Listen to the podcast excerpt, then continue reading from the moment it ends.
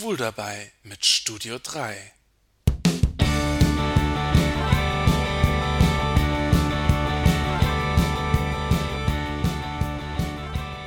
Hallo Leute, ich bin's wieder, der Jan aus dem Studio 3 in Saarbrücken.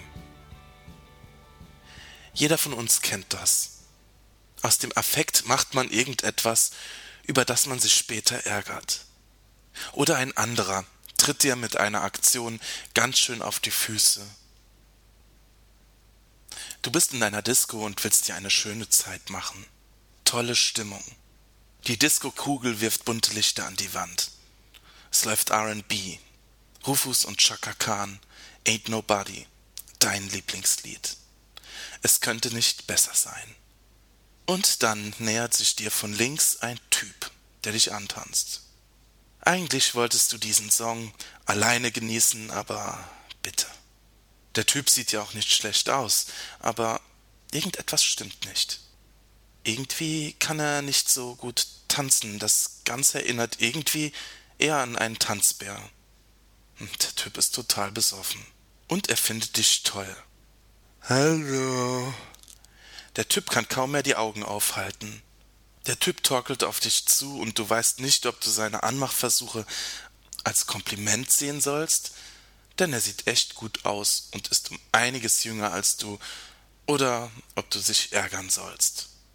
Ehe du dich versiehst, tanzt ihr Körper an Körper, du riechst seine Alkoholfahne und hast das Gefühl, dass schon jeder im Raum euch anstarrt. Endlich, als der Typ sich ein neues Bier holt, machst du dich einfach aus dem Staub. Der Abend ist für dich gelaufen. Schön. Scheiße. Dann gibt es natürlich die Variante, dass der Typ einfach nicht rafft, dass du keinen Bock mehr auf ihn hast.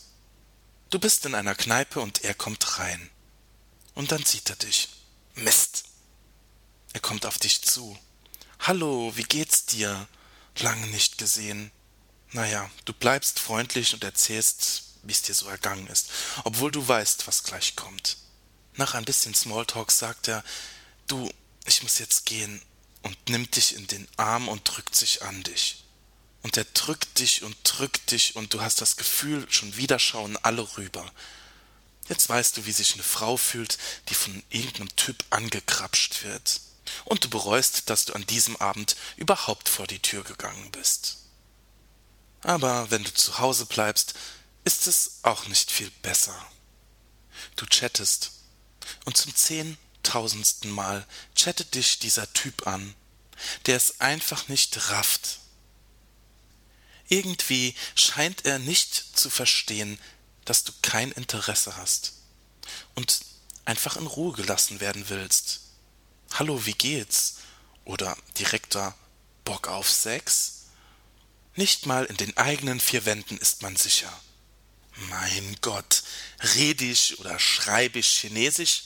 Kann man mich nicht verstehen? Ich versuche die Typen zu verstehen. Was läuft da schief? Mache ich irgendwas falsch? Warum wollen oder können die mich nicht verstehen? Wenn ich ehrlich bin, habe ich nie früh genug Stopp gesagt. Ich lasse mich immer antanzen, ankrapschen oder anchatten und wehre mich viel zu spät dagegen. Und wenn ich versuche, die andere Seite zu sehen, ich selbst habe mich auch schon in die unmöglichsten Situationen begeben, um dem anderen zu sagen, wie toll ich ihn finde. Im strömenden Regen klitschnass werden, nur um einen Liebesbrief einzuwerfen, der sowieso auf taube Ohren stößt. Fünf SMS zu viel schreiben, an jemanden, der eigentlich kein Interesse hat. Aber kann man sich sicher sein, wenn der andere einfach nicht reagiert? Vielleicht muss man sich einfach nur mehr anstrengen. Naja, eigentlich kenne ich das nur zu gut. Da ist dieser Mann, den ich seit Jahren ganz toll finde. Doch immer wenn ich ihn sehe, traue ich mich nicht, ihn anzusprechen. Dann, vor ein paar Wochen, hatte ich die Gelegenheit. Und was habe ich gesagt? Weißt du was? Du bist der geilste Typ, der hier rumrennt.